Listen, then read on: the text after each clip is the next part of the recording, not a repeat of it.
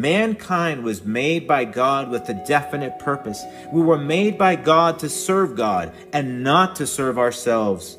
And least of all, we were not made to serve Satan and sin. Because of our sin and without belonging to Christ, we served Satan and sin. That's the horrible truth.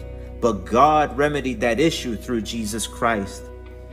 Hello and welcome to another message from the Latter Rain Ministries, where we're dedicated to sharing Jesus Christ and His truth with the world. Today we'll be talking about what needs to happen in a person that wants to have eternal life. Eternal life through Jesus Christ is a free gift from God, but there is a definite path that the Bible delineates that needs to be followed to get there. In today's passage, we will see that it talks about the need for repentance and conversion, about yielding fruit, and about doing good works. If we want what only God can give, then we need to follow the example Jesus Christ gave us. Jesus is the way, and so we need to follow that way if we want to attain immortality and eternal reward. Today's message is inspired in the Gospel of Luke, chapter thirteen, verses one to seventeen.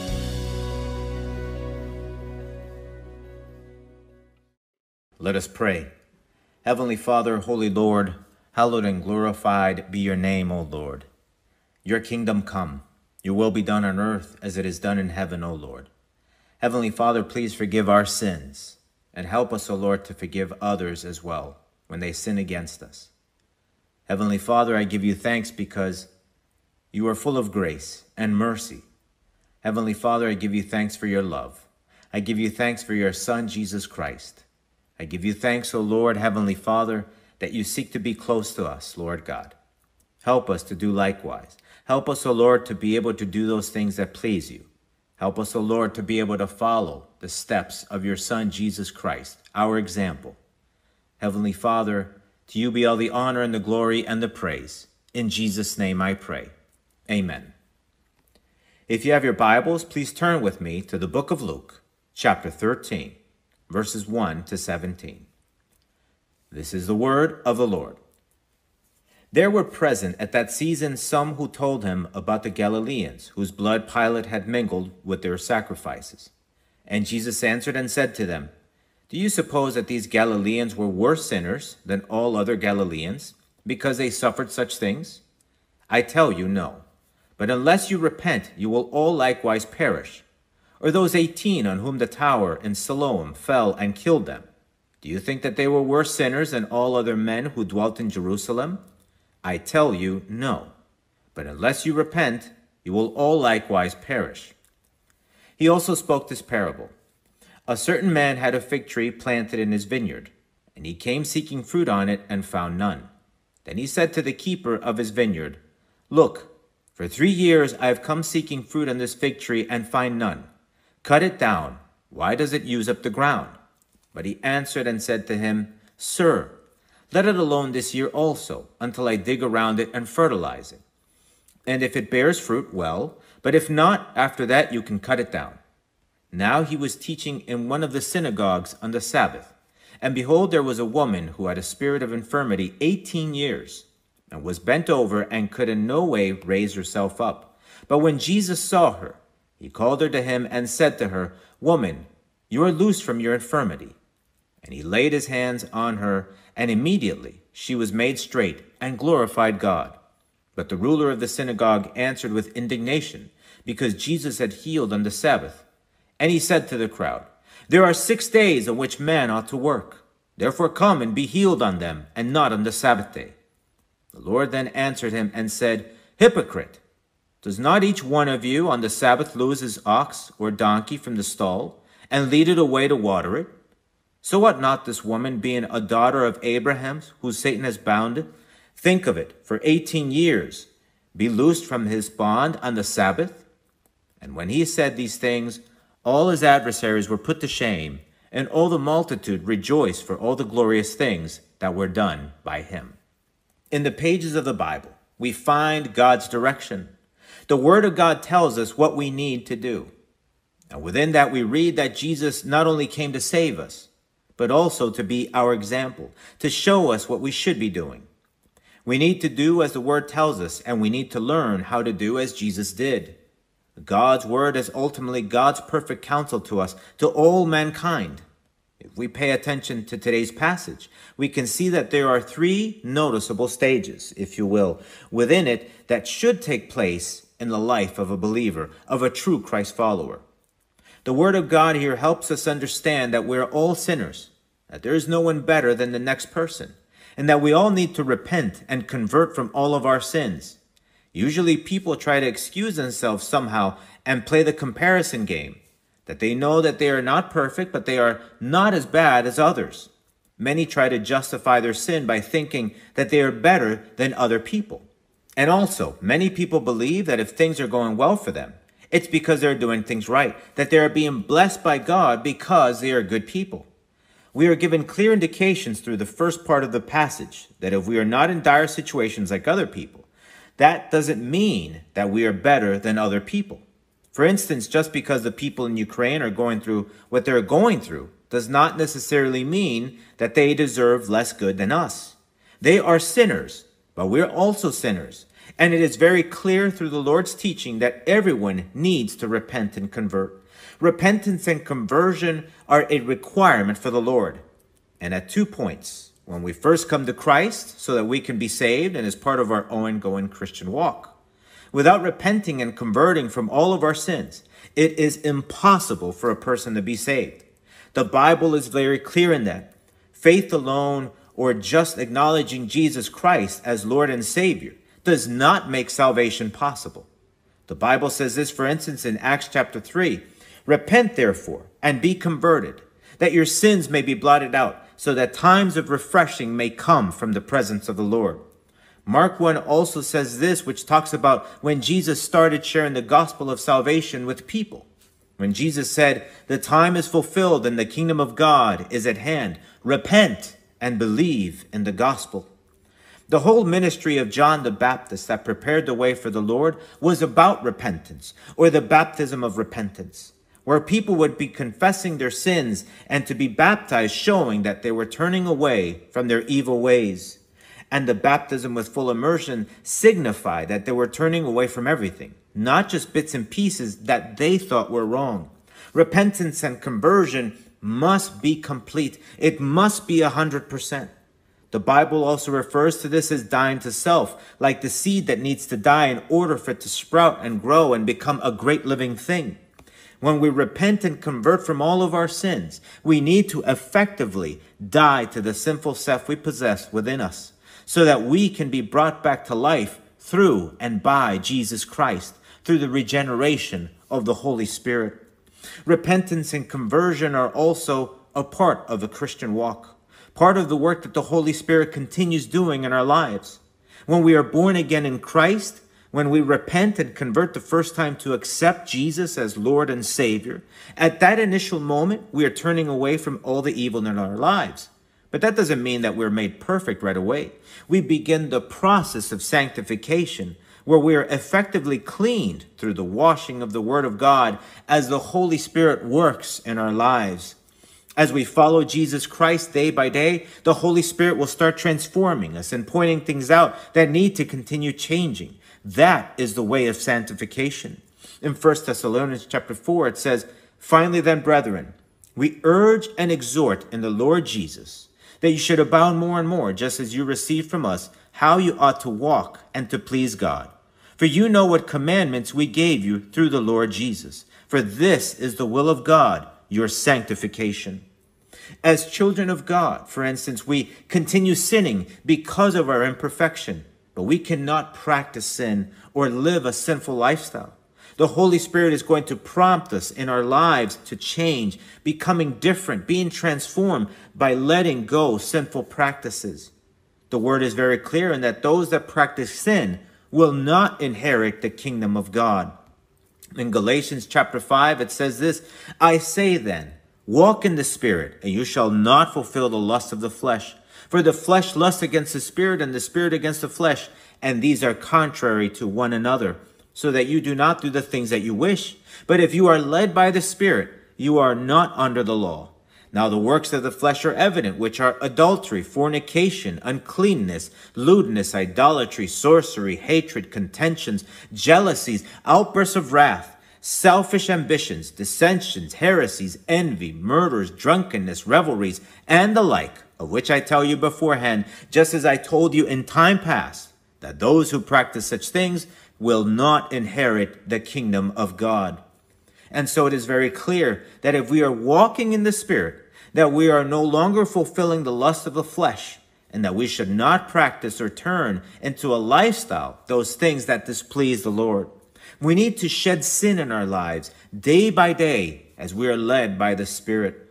That's why Jesus said, if anyone desires to come after me, let him deny himself and take up his cross daily and follow me. For whoever desires to save his life will lose it, but whoever loses his life for my sake will save it. We deny ourselves when we effectively start shedding sin in our lives, when we continually change from our evil ways. That's our cross. But we must make that cross smaller and smaller as time progresses so we can ultimately become that new creature we were called to become through Jesus Christ, so that we can run the race that is set before us, just as the scripture says in Hebrews chapter twelve. Therefore we also, since we are surrounded by so great a cloud of witnesses, let us lay aside every weight and the sin which so easily ensnares us, and let us run with endurance the race that is set before us, looking unto Jesus, the author and finisher of our faith, who for the joy that was set before him endured the cross, despising the shame, and has sat down at the right hand of the throne of God. And so it is very clear that not only should we repent and convert at the beginning to start a personal and intimate relationship with Jesus Christ by being born again in him, but also as part of the transformation process that the Holy Spirit takes us through as we follow the Lord day by day. The second general thing we read in the key passage was that we need to give fruit. And that is very clear in the scriptures throughout as well. We saw in the passage this parable about a certain man that had a fig tree planted in his vineyard, and that he had come seeking fruit and found nothing. And we saw that it was an unacceptable problem to this landowner, who personifies God, not to find fruit in the fig tree.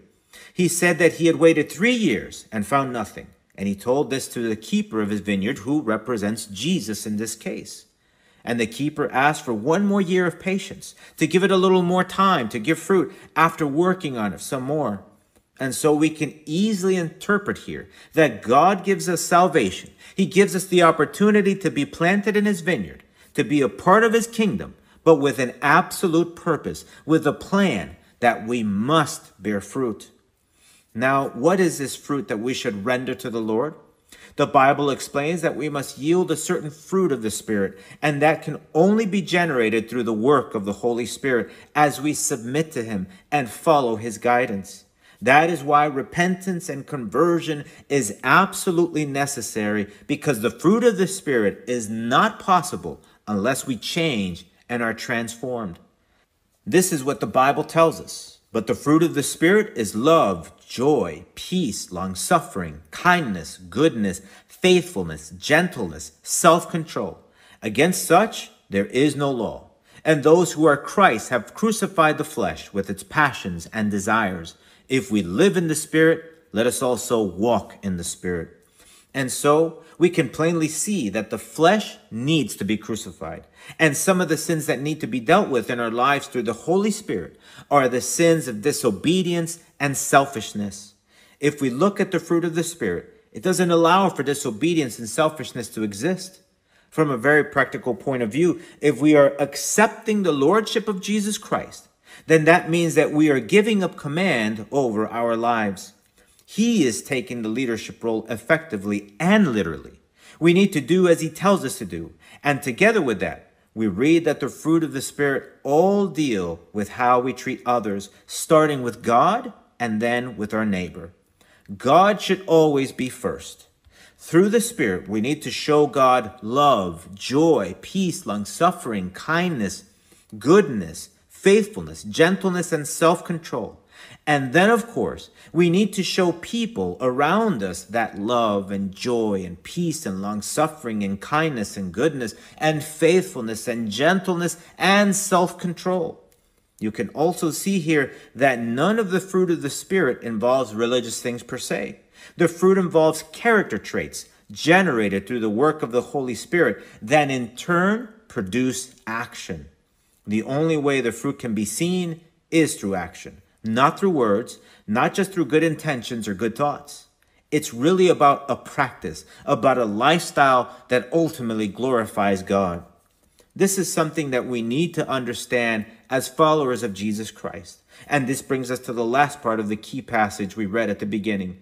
Mankind was made by God with a definite purpose. We were made by God to serve God and not to serve ourselves. And least of all, we were not made to serve Satan and sin. Because of our sin and without belonging to Christ, we served Satan and sin. That's the horrible truth. But God remedied that issue through Jesus Christ. That is why he came to die on the cross, to free us from that relationship with Satan and sin. This is a reality that people need to understand. You ultimately belong to whoever you choose to serve. If you choose to serve your sin and Satan's desires, which are only evil, which includes disobedience to God and selfishness, then you belong to him. But if you choose to serve the Lord, to obey him, and letting go of selfishness, then you belong to the Lord. We belong to the master we choose to serve. That's why it is impossible to serve both. At some point, because God and Satan are at complete odds with each other, there will come a time for a choice, for a decision. And if a person is unwilling to make that decision, God will make that choice for them in the end. If a person chose to serve evil and not the Lord, then the Lord will pass judgment on their life in the end and give them over to the consequences of their actions. And since Satan and his demons are going to eternal condemnation, then the person that chose to follow their ways will also reap those same consequences. Ultimately, a person will be with and share the consequences of that which they choose to follow and serve. That's an irrefutable law of the universe. And so the reason for our salvation through Jesus Christ is to restore that original purpose that we were made to serve God. And Jesus came to show us the perfect example of that. Jesus came to this earth to serve God and not himself. And when we serve God, we will ultimately be involved with serving others. Do you see why disobedience and selfishness have to be done away with in our lives? In the end, everything in the Lord is very practical and logical. And so that is what Jesus did when healing this poor woman that had this spirit of infirmity for eighteen years. This woman's need was greater than observing religiously the Sabbath. One more day could not pass by to ease the suffering of this woman. That is why there is no room for religion in a relationship with the Lord, because love is the basis for our relationship with the Lord. Love for God and love for our neighbor. First Corinthians chapter five tells us this, for the love of Christ compels us, because we judge thus, that if one died for all, then all died. And he died for all, that those who live should live no longer for themselves, but for him who died for them and rose again. There it is. We should not live for ourselves anymore. If in fact we're laying hold of Christ's sacrifice, if we want to live eternally. You can't do one without the other. Either you choose for Christ and live for him, or you do something else. But by doing so, you are letting go of eternal life and immortality. That's the choice. There are no other options. So what was this thing Jesus did by healing this woman? A good work, yielded through the fruit of the Spirit that was operating within his being. And according to the Bible, we were made for good works. The whole reason for salvation through Jesus Christ is so that we can do good works, to do those things that personify and glorify God in heaven. Ephesians chapter two says, for by grace you have been saved through faith, and that not of yourselves. It is the gift of God, not of works, lest anyone should boast. For we are his workmanship, created in Christ Jesus for good works, which God prepared beforehand, that we should walk in them. We need to do as Jesus did. Why? Because that is the Father's will. We need to follow Jesus. John chapter twenty says, so Jesus said to them again, peace to you. As the Father has sent me, I also send you. Matthew chapter twenty says, but Jesus called them to himself and said, You know that the rulers of the Gentiles lord it over them, and those who are great exercise authority over them. Yet it shall not be so among you, but whoever desires to become great among you, let him be your servant. And whoever desires to be first among you, let him be your slave, just as the Son of Man did not come to be served, but to serve and to give his life as a ransom for many. Are you starting to get the picture? This is the will of the Father. This is the way to salvation. This is the way to immortality. There is no other way. And the basis for all of this is this. In Mark chapter twelve, it says, "The first of all the commandments is, Hear, O Israel, the Lord our God, the Lord is one. And you shall love the Lord your God with all of your heart, with all of your soul, with all your mind, and with all your strength. This is the first commandment. And the second like it is this, You shall love your neighbor as yourself. There is no other commandment greater than these." This is the foundation for all of the law, for everything that the prophets wrote, for ultimately everything that is in the Word of God, which is God's perfect counsel to all mankind.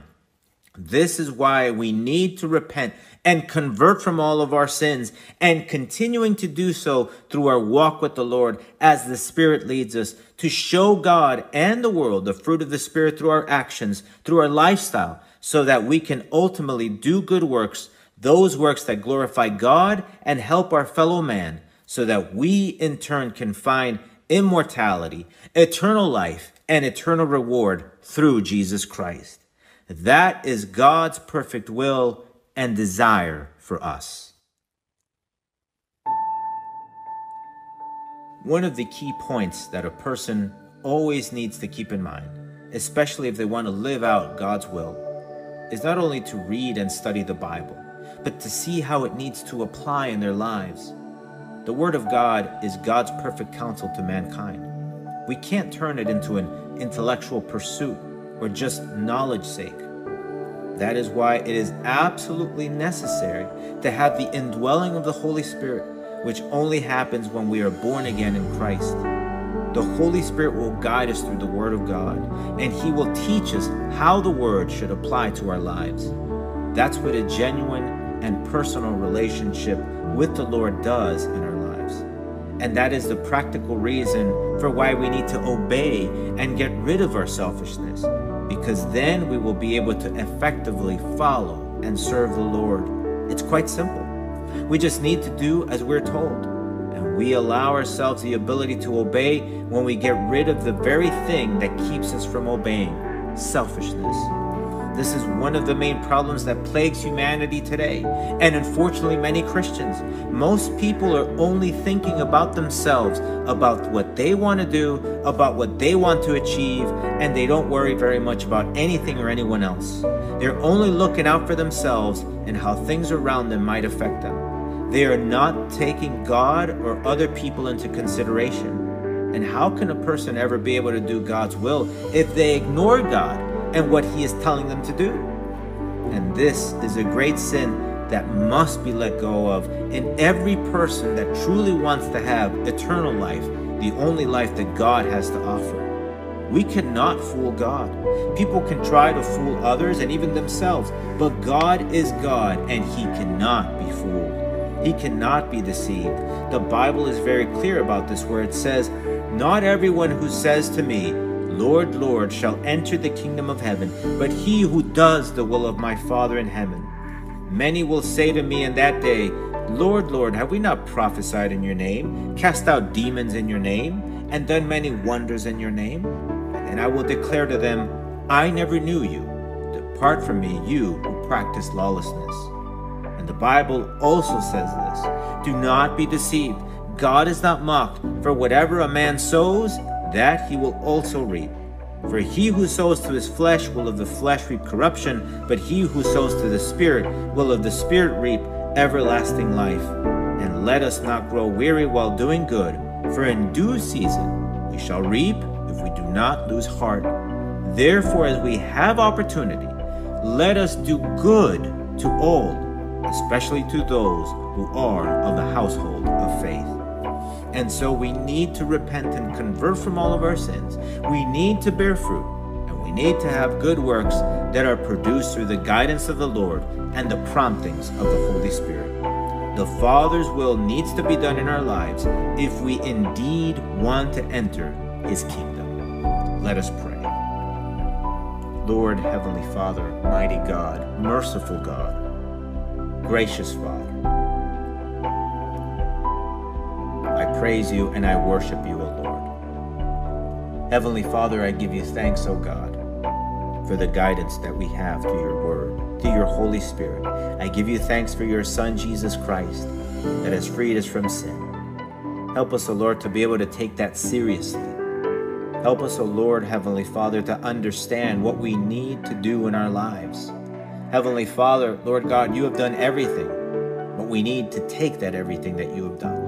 We need to cling on to it. We need to practice it. We need to make it a part of our lives. Help us to understand that, Lord God, that we need to repent and convert from everything, from everything that we do wrong. And we need to turn away from it, Lord God, and that we need to seek you with all of our heart. Help us, O Lord, to be able to give that fruit, Lord God, that you are looking for. Those things that truly bring you honor and glory, Lord God. Help us, O Lord, to have those traits of Jesus Christ in our lives. Help us, O Lord, Heavenly Father, to do those good works that you created us for. Heavenly Father, help us to be able to fulfill the purpose of our existence. Help us to understand that that is the only way that we will ever be complete, by allowing you to be the Lord of our lives, and by doing as you tell us to do. Help us, O Lord, Heavenly Father, to know, to understand, to be able to love you above all things, and to know how to love our neighbor as ourselves. In Jesus' name I pray. Amen. Please join us again next time as we look into God's Word together. And if you have any questions or just need some prayer, please email us through our website. If you want to listen to other messages, you can go to our website or look for our podcast in the Apple iTunes store under the Latter Rain Ministries to subscribe.